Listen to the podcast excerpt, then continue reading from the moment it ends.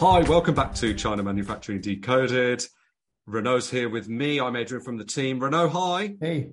Hi, Adrian, and hi, everybody. So, how's it going, Renaud? You good? Yeah, yeah, sure, sure. Yeah, in France for a few weeks, Mm. catching up on a few things and uh, going to go around, meet with a few clients and so on. And uh, we'll be back in um, go through the quarantine later in August. Oh, yeah. So, yeah. Yeah, well, let's hope Not it's that bad. pretty smooth. Not as bad as last year, I think. Oh, yeah, yeah, yeah. Well, but let's see. Things are always moving. We never know really, you know, what, what it's Yeah. going to be like this time. Absolutely, absolutely. Well, well, that's good anyway. It's good to good to know. So I'm glad to be back on. After last week, you had Clive on again and talking about the impact of the EU eco design regulation, and uh, that was kind of part two of that. That's a really helpful topic. Yeah, yeah, right, right. The first one, episode 110, was Yes. about what is that train coming in my direction, you know? So if you Mm. sell products in the EU, wherever they are made, uh, you're going to have to be careful with that new regulation. It's going to come into play immediately. Uh, It's a regulation, not, not a directive, Mm. and it's going to um, it's going to to add new requirements, and and and there are certain sectors that would be under the the light immediately, such Mm. as uh, textile and especially fast fashion and these kind of things, and also construction materials, right? And then the- all the others are going to have to do certain things uh, when it comes to proving conformity, basically, right? Proving the uh, compliance, I should say, right? Yeah. Proving compliance, putting a digital passport on every product and so on. And then episode 115 was about okay, I'm, let's say I'm an importer. What should I do? You know, and there's a lot of implications of that uh, if you take that seriously. And really, it's it's coming into play. You know, one or two years is going to be here. Uh, the final text is not really uh, is not fully approved yet. However, uh, it's it's already very well advanced. Yeah. So um, they're not turning in another direction, right? So that that's why we spend time covering it. Oh, absolutely. Yeah, a huge impact on product design in particular. I think Clive said it will come into effect for most uh, most slash all products by did he say May the 21st, 2024? Uh, yeah, yeah, something like that. So Mm. yeah, so for all products except some food products and a few a few um, a few things. Yeah. Um, but yeah, most consumer and industrial products and construction products, etc., are going to be uh, concerned, you know, within the scope of this new regulation. Yeah, yeah. So uh, if you do import into the EU, folks, that is definitely something to listen to. So uh, go back and check out episodes 110 and 115. Uh, we've also written about it on the Sofeast blog too. So yeah, definitely uh, a great topic. Something a little bit different today, though. Uh, regular listeners will remember that we've been doing a mini series within the pod uh, about doing your own sourcing from China and basically drawing on your experience in order to uh, go through the entire process from starting out and finding suitable suppliers through to you know negotiating with them getting the products made uh, and then cooperation after you've got that supplier and uh, you know uh, touching on soft skills like building rapport improving their quality. And today's topic which is the final part as well part 9 is keeping their costs under control. So i'll leave a link to all of the different episodes in this mini series in the show notes once again but let's get started with this particular topic. When we talk about our suppliers costs i mean this isn't our factory so why should we be so interested in this topic? Well, who doesn't, you know, buy products from a supplier? I mean, Mm, if you, okay, so people who listen to us, some of them work at a factory. And, you know, where do they get all the inputs to their production process, right? The materials, the components, the accessories, and so on.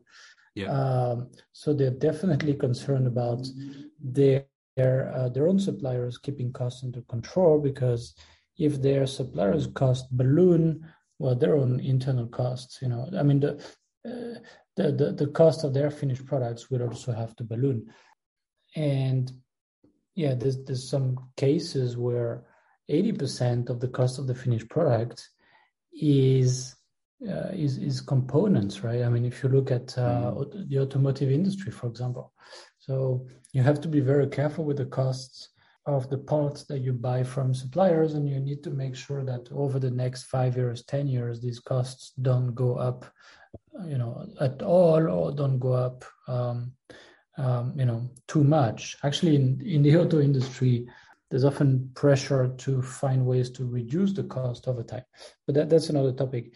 Um, and if you are an importer, well, uh, you know if you buy at um, you know landed cost, let's say 100, and you sell to your your own customers at 125, let's say, mm-hmm. well, if that supplier that was selling to you at 100 suddenly goes up 105, 110, 115, mm. 120, I mean, can you raise the price uh, you know to your own customers as fast as they raise it on you right, right. that that's been a, a big struggle for a lot of buyers uh, a, lo- a lot of importers you know and suddenly you have surprises like trump's tariffs and, and all kinds of things like that and mm. the cost of uh, such and such materials going up a lot well then what do you do, right? Obviously, you need to keep your eyes on your on your suppliers' costs. I guess that's the that's the key idea here. Hmm. Okay, that makes a lot of sense. So basically, it's it's it's a workaround to high prices. I guess with a lot of materials and components these days, the prices have been going up, and it's in some cases maybe difficult to avoid some of those cost increases. But what we're talking about here is working with your supplier to find ways to, you know, keep their costs down. Mm-hmm. Uh, right, right. So if you only buy, you know, 1% or 3% of what your supplier makes, you're not going to have a lot of influence over what they decide to do, mm. right? And if they raise the prices on you, it's going it's basically going to go down to hey, this is what I can what I can pay no more. You know, take it or leave it, and a sort of um, strong arm uh, negotiation like that. Now, if and we touched on this a little bit in uh, earlier in this series, but if you work with suppliers of the right size, you know, at least for some of the key products or components that you need to procure and you know you you really it's very very important that you have some uh, some degree of control uh, over what what the supplier does. Well you you pick the supplier the right size maybe you represent 20% 30% 50% of what they uh, what they make well they're going to pay attention to what you say right yes. and then there's, there's there's a number of things you can do to help them actually keep their costs under control. Now, I have to say right away, in 90 plus percent of the cases, you know, this is not applicable, right?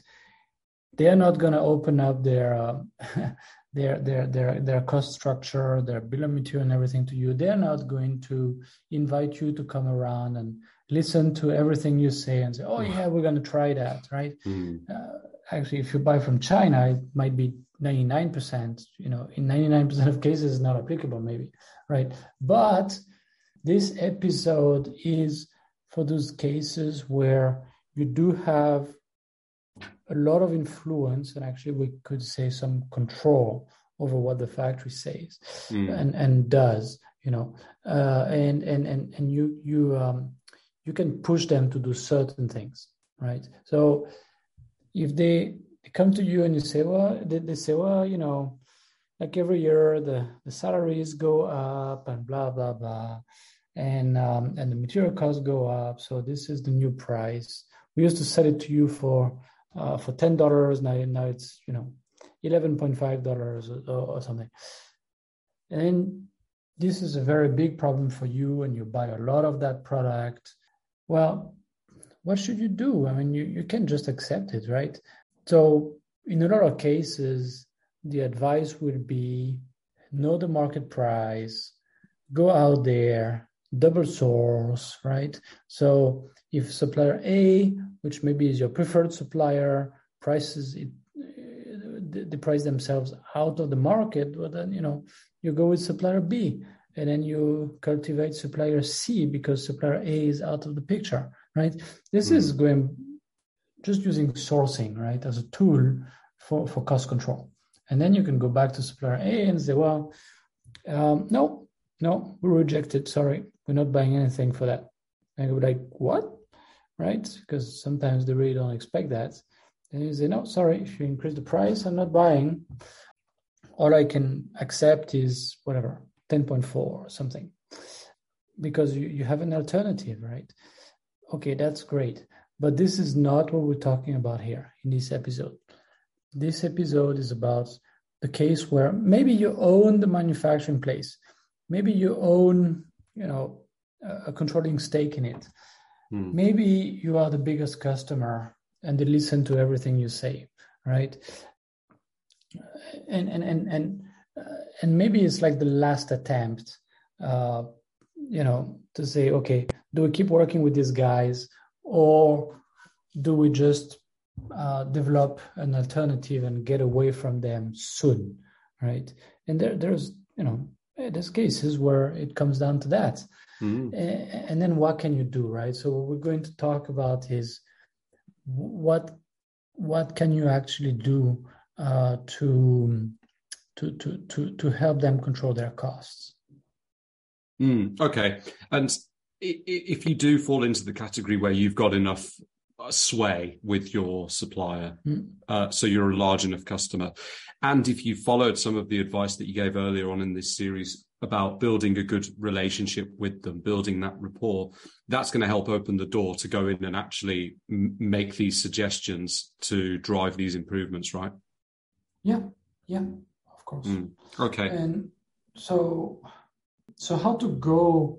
How to go about that? Right, that's the question. Mm. And obviously, first you need to think. Okay, first, what are their costs? Right, what what what is driving their costs? And sometimes maybe you can go there, maybe you can send a consultant there, walk the shop floor, look around, ask some questions, look at what they buy, in what quantity, and so on and so forth. And you, you might have some surprises right there. You might say, well, um, why are there 30 people just right now as I'm walking around, 30 people not doing anything productive because they are reworking something that was done wrong the first time, mm-hmm. right? And if you see that, well, the cost of poor quality are, are probably very high in that factory. And you might first need to work with them to, to, to improve the quality system. And we talked about the cost of poor quality before in another episode with um, with Max and with Clive. Yeah. And um, and that can be the, the number one source of cost for the factory right so you need to to in that case you need to have them set up a better system uh, set up the right checkpoints set up the right maybe the right tests maybe they receive i don't know some glue and then uh, once in a while the glue is not right and then you know the whatever they make maybe the paint brushes that they make you know after after a few weeks everything goes away uh, nothing's holding well they, maybe they need to um, to do certain tests on, on the glue you know what's the hmm. viscosity what's you know um, the, the, what are such and such uh, parameters that can be tested relatively easily just to confirm that they get a consistent quality of glue you know right because mm.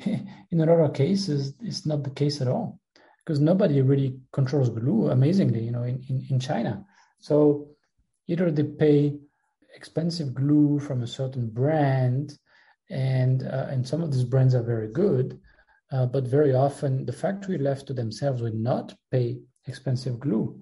Mm.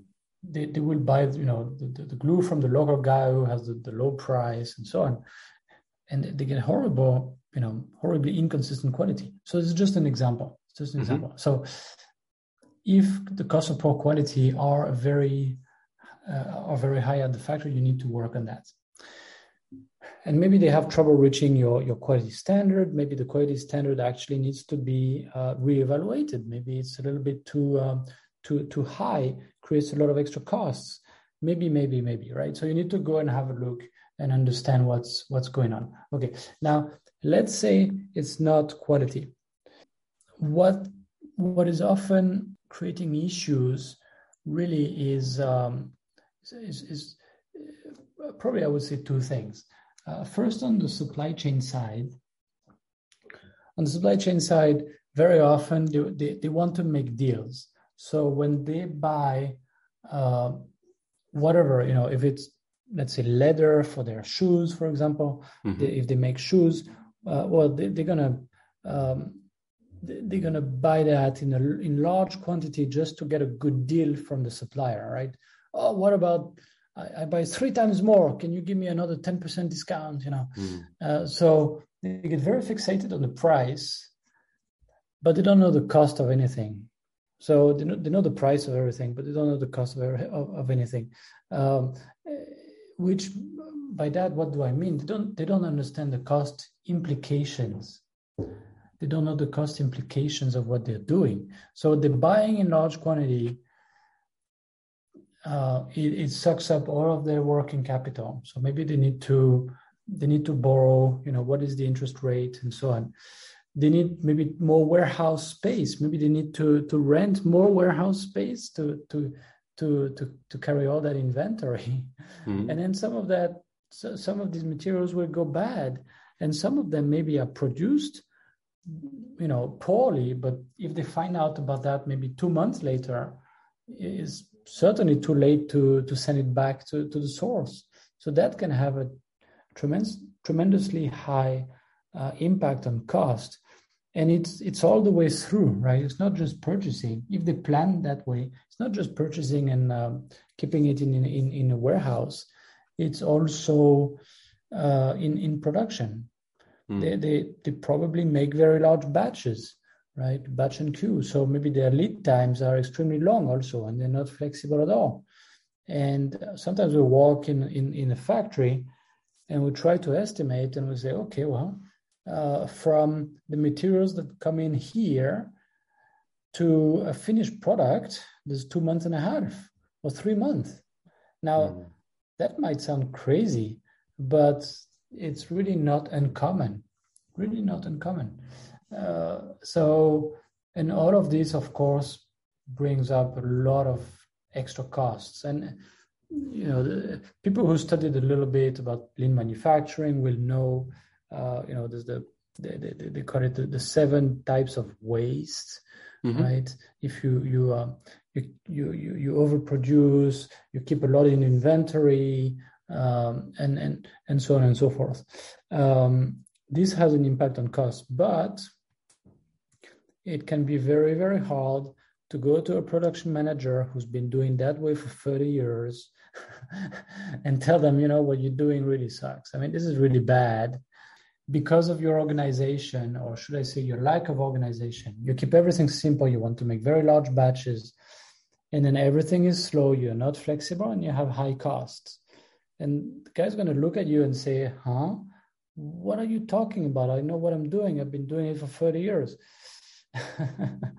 or, 20 years and and you know and to be fair maybe all of the other factories that he's visited do the same way or even worse right so it's very hard to open their eyes but that supply chain production planning you know size of batches and calculations of uh, what the economic quantity is and so on you know and and and usually it comes comes with um, few changeovers that are done very poorly and take take a long, long time. Well, all of that has an impact on cost. Mm. Um, you know, and it makes it very hard for them to actually have a, a, relatively high accuracy when it comes to the shipment schedule. So it also impacts on-time deliveries, and it's it's really bad for quality because if they have these massive batches, you know, uh, and and they, and I don't know, for example, a factory of fans, they were um, doing a lot of stamping at a time, so it's very very fast, right? Mm-hmm. And they mm-hmm. would have these mountains of metal parts that they would stamp, and then it would wait for a while, and two weeks later it would go to the next step, uh, and there would be some um, uh, some machining. But if they find a quality issue, there well they've already stamped 20,000 parts mm. uh, you know what what to do about that now do we rework do we try to kind of squeeze it and you know hide it and let's hope that it's not too bad right so it's very bad for quality too and in turn very bad for quality means very high cost mm. because they're going to have to rework and and maybe they're going to play a game and they're going to try to try to put it into the, the final product and hope that nobody notices. Mm. And if someone notices somewhere, it might become very, very expensive for the manufacturer. So the supply chain setup is very, very important, has a very big impact. But this mm. is extremely hard for an outsider, you know, even a big customer to change. Uh, they they they kind of have to have have an open mind. Okay. Yeah um, usually they will respect you much much much more. If you come in with some suggestions on manufacturing and if you say well you do it this way but if you do it that way you're going to have less scrap you're going to produce faster blah blah blah. You know maybe you're doing die casting and yeah you have that that many quality issues that force you to slow down and force you to uh, to do some uh, some some extra shots and have some scrap and so on. Well, make this and this change on the mold, and uh, and do some trials again, and and that's you know make sure you do the the right setup and and so on, and, and let's do some new trials, mm. right? And if you show them actually what needs to be changed, uh, what they actually have to do and they try and it's true that there's an improvement woohoo you know hard skills right here you know they think oh we have a technical expert here. That's great. Let's listen to him. Right? Now this also translates uh, much faster and much more clearly into savings. So if you are if you if you're making some changes and they um, they used to have, I don't know, they used to scrap 8% of the parts. And you have them make some changes and then they only scrap 3%. Hey, what about the 5% scrap, you know, that, that used to be uh, processed for nothing, discarded, uh, maybe remelted or maybe sold for yeah, for scrap, mm. uh, for, for nickels on the dollar what about all the savings from these 5%, you know, parts that used to be bad and now are, are, are good? That might be a massive, uh, have a massive impact on, um, on pricing. Mm-hmm. Uh, but are they going to translate that into a lower price? Now that's, that, that is a very sensitive discussion, right? Because then if they feel that you're doing that, but you want to reap the benefits right away, maybe even before they are sure that they really have the savings and they will pocket the savings, they will close off. They will they will say, okay, okay, just let us do it. Like, don't come and bother us, uh, you know, and they will stop sharing information. Hmm. So, very very um, dangerous here. But again, if it's a key supplier and you have the ear of the of, of the owners, you could strike some kind of deal where maybe you go and help them or you send consultants. And then whenever there are savings like this that are documented it's 50% 50% right? You get 50% in in um, in price reduction or rebates or something and yeah. and they and they keep the other 50% or maybe they also have the same process for some other customers and you're going to reap you know 70% uh, of the savings on your production, and then for the other customers, they're going to reap 100%, right? So it, there's a number of ways to do that, but mm. you have to keep it simple and you have to make sure that they feel comfortable with it. Otherwise, they will just keep you out of the loop and, uh, you know, they, they, they will not want to play the game. That That's a problem. Yeah, they don't want you to mess with their money. Hmm.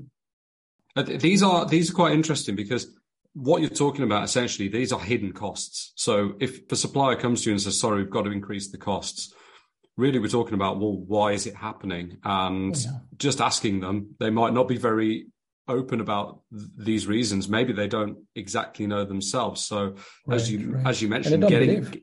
yeah, yeah, absolutely, absolutely. Yeah. So getting in there yourself or, or sending uh, consultants like us or, or whoever to to really go and get into the details. I can understand why being able mm-hmm. to uh, uncover these uh, hidden costs that is a really good route to you know reducing costs that uh, immediately appear to be uh, a bit high and and maybe unexpected in many cases.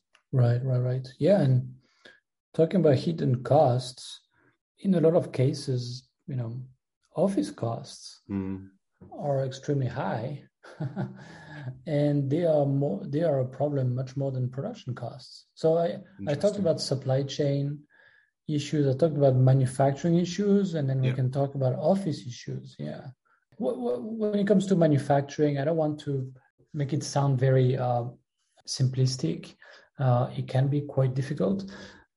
Or it can be in many cases basic industrial engineering tools you know will show you a lot of issues and and ways to um, to go at them. Sometimes you just map, you know, the material flows, and then you say, well, okay, why does it start in that building first floor? Then it goes to that other buildings on the third floor, and then it goes down to that other building on the ground floor, and then it goes over there on the fifth floor for packing. You know, th- this doesn't make any sense, right? And you try to quantify the the amount of um, labor that they waste doing that. Mm. Uh, this, you know, so sometimes it's relatively simple uh, and and and and yeah, there's there's a lot of it that cannot really be described on on on a podcast.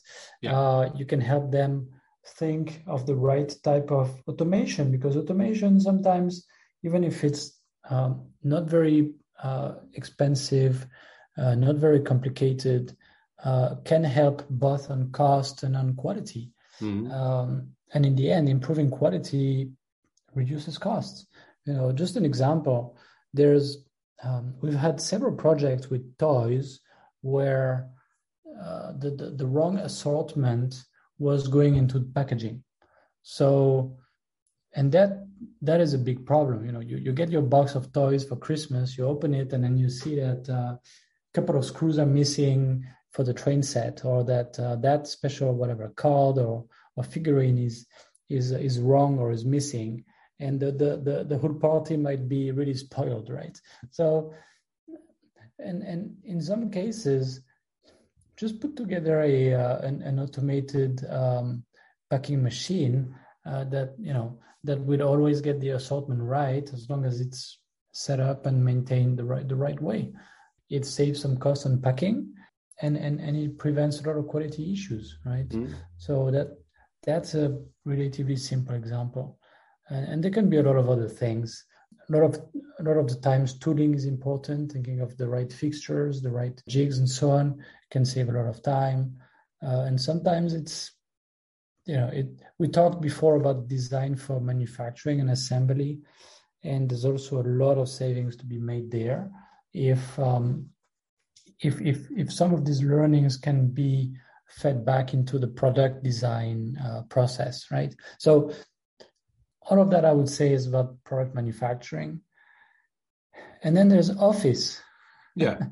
and office systems sometimes are more costly than production systems, meaning that in production, at least from a labor point of view, they often tend to run, I, I should not say lean, uh, they, they, tend to run uh, without without a lot of uh, headcount. You know, there's a production manager and then there's a few supervisors and a few teams with a leader, and um, and they tend to to push people, you know, and it, they a lot of the time the the, the waste uh, is rather visible So in many cases, it's it doesn't get that bad. However, in the office, well, very often you see, uh, you know, 20 people in the office, 40 people in the office, and they don't have a proper ERP set up the, the right way.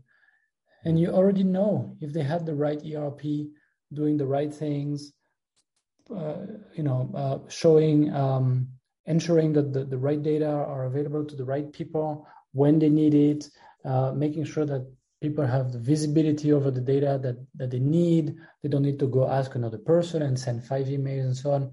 Uh, making sure that uh, there's controls and alerts when certain things, um, uh, you know, when there's a risk or when there's a mistake or something. Maybe a purchaser is going to um, to reorder something that that is still in inventory, right? So there should be some kind. They should have the visibility. Should be able to see it, and also there there should be some kind of alert. If that's the case, maybe the purchasing manager should um, should should have their attention called to it. You know, it's just an example, but an ERP can help so much again to uh, uh, automate some of the tasks, uh, make some of the tasks completely um, irrelevant, uh, you know, not, not necessary, and uh, and and prevent mistakes.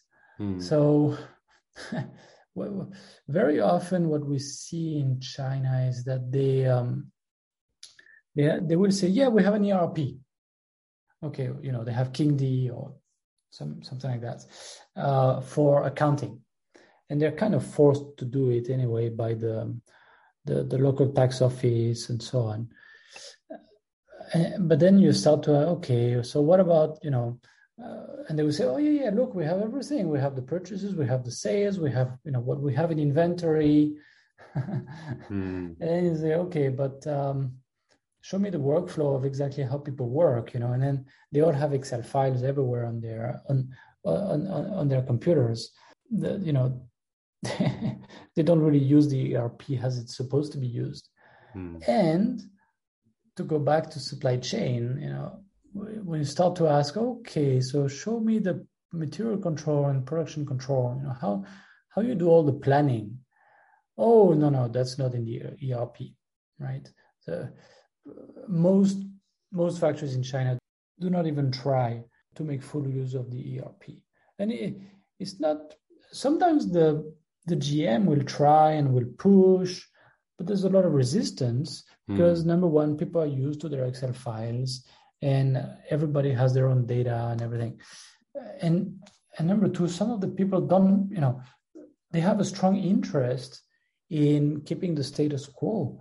Yeah. You know, if you're a purchasing agent and you're getting some kickbacks on some of the, you know, from some of the suppliers, well, you don't want that kind of transparency that an ERP is going to provide. You know, when when people want to know where this kind of screw is purchased, they want to, you know, you you want them to ask you, and then you open your Excel file and you say, oh yeah, it's this guy's there. You want me to give them a call, blah blah blah. You know, um, you and then if you're fired, then they don't even have the record about what you know what what happened, or it's it's not so easy, right? Mm. And if you're getting kickbacks from suppliers, that's what you want. But then the minute there's an ERP with all the data properly filled out, it's very easy for someone anywhere to compare the prices that you pay with the prices of some other potential suppliers. Mm. Right. And you can be challenged very easily and you can be fired tomorrow. And it will not make a huge difference if you were just really just pushing paper, just uh, you know doing purchasing requests that turn into POs and so on. Mm. Um, somebody else can probably do it if it's all in the ERP and there's the history, including quality history, delivery history, and so on about uh, each each of the suppliers. Uh, you know, uh, your value as an employee sort of goes down. I mean, you can be replaced much more easily. So people are um, are resistant to that. And then, yeah, what is the result? Bloated offices with a lot of people who um, who should not be there if a good process were in place. Yeah. But that's yeah that that's um that's the sad reality in a lot of factories, mm. uh, and yeah, when you have an excess of uh, 20 office people who um, who are paid more than uh, shop floor operators, is very expensive. It's mm. very very expensive. You're referring quite specifically to China in this particular example, and mm-hmm. I get why. When you were in India recently, did you see any evidence that things are different in India when it comes to uh, the administration of the factory? um, it very much depends on the on, on the factories. Mm. I did not look into the details of the ERPs and everything, but um, I could see in some of them that there were efforts uh, at uh, implementing better management practices, including keeping things simple and uh, making things visual. Uh, and all of that goes in the right direction. Mm. Indian companies, Indian people also tend to rely more maybe on software. Um, well, there's so many software developers there, right? Absolutely. So they they they, they have a lot of choice for uh, all kinds of ERPs. Um, I would guess it's probably better implemented than than in China on average, but I'm not sure mm. because salaries are lower, so there's kind of an attitude sometimes that hey, whatever, you know, just hire an you know a couple of bodies. bodies and they would push the the paper again right, right? so um yeah i'm i'm not really sure about that okay to summarize here about keeping costs under control everything i said makes no sense if your supplier is not going to listen to you so if you have leverage of your supplier and if it makes sense for you to invest some time send some consultants, then you can look at the supply chain systems, you can look at the manufacturing systems, you can look at the office systems. Supply chain systems can be very difficult to change, and as well as office systems, manufacturing systems, thinking, you know, looking at their processes and and and the, the material flow and so on, and, and making changes there, uh, helping them, you know, do things like yeah, uh, get better tooling, accelerate the the, the changeovers, um, you know, uh, train the people a little bit better, uh, change the methods that that they are using. Okay, all of that can have a very very fast um, uh, impact. Uh, yeah. Very good, um, you know, a fast payback and a good return on investment, and it's very visible. So usually it makes more sense to start there to establish trust and to see if there can be a little bit of a momentum to uh, to keep going and give them some other some other um, improvements to to work on right? Mm. so that makes sense. And since we're wrapping up this uh, this mini series yes. I think for people who've listened to all the episodes it, it, has to be a balance. You know if you want to be a good buyer and reach your objectives it has to be a balance. You know it's it's like tough love right? It's a paradox. Uh, and it's really the same idea here. You need to know what you're doing. You need to show them the limitations. You need to show them your process. And you need to push back on certain things that are not very you know reasonable. So you need to know what's reasonable of course first and and we covered that some of that uh, in earlier um, uh, earlier episodes in in yeah. that series uh, and at the same time, you also need to show them at least your key suppliers, right? The the the few suppliers that are really important to you. Uh, you need to show them that you're committed to the relationship. Uh, you need to to give them some feedback, and and and and if they need, you need to to be ready to extend a little bit of help, right? Because that's what elevates your profile, you know, in their eyes Mm. That's what will make them think, okay, this is a good, you know, a good customer. Um, we, we should not mess up, you know, let's try to do a good job for these guys, right? But of course, if you um, if you're extremely tough on price negotiations, uh, they won't really care about that. You know, it has to be a little bit of a partnership. Otherwise, they're really not going to care much, except if your volumes are huge and uh, and and and it makes them really excited. But apart from that, you you need to leave them a little bit of margin. You need to show that you're listening to them. You need to show that hey, maybe you know instead of giving them some orders in their peak season, let's give them some orders maybe in their lower season, for example, right? So you you are you might have to borrow some working capital um, to uh, to do that earlier. Uh, you might get a slightly lower price, maybe, uh, but you know if it's not their peak season, it's also in your interest in the sense that there's a lower risk that they subcontract production without telling you. Yeah. There's a lower risk that they are so busy that they bump your order, you know, and they ship to you three weeks late. The, and there's a lower risk that they mess up on quality, you know, because they say, "Oh yeah, we, you know, we uh, we had to face this uh, this this this big rise in orders, and we had to um, we had to hire some people. Oh, we are sorry, blah blah blah. New people, you know, they make mistakes, and we had mm-hmm. to rush. And you you told us to rush, so so we ran into quality issues. You know, sort of blaming you for for their issues. Mm. Uh, so uh, going a little bit in the direction of a a, uh, a partnership with some key suppliers uh, includes a lot of communication and you know being relatively open and from time to time um, extending some help. Yeah. Mm-hmm. So it, it's not all about take. It's it's a little bit about give and a little bit about take. Yeah, interesting. Well, what what a great finish to the series. Uh, a great summary and and yeah, I totally totally understand. Totally agree. If anybody listening is wondering, well, okay, uh, I am interested in this topic. I want to get more information.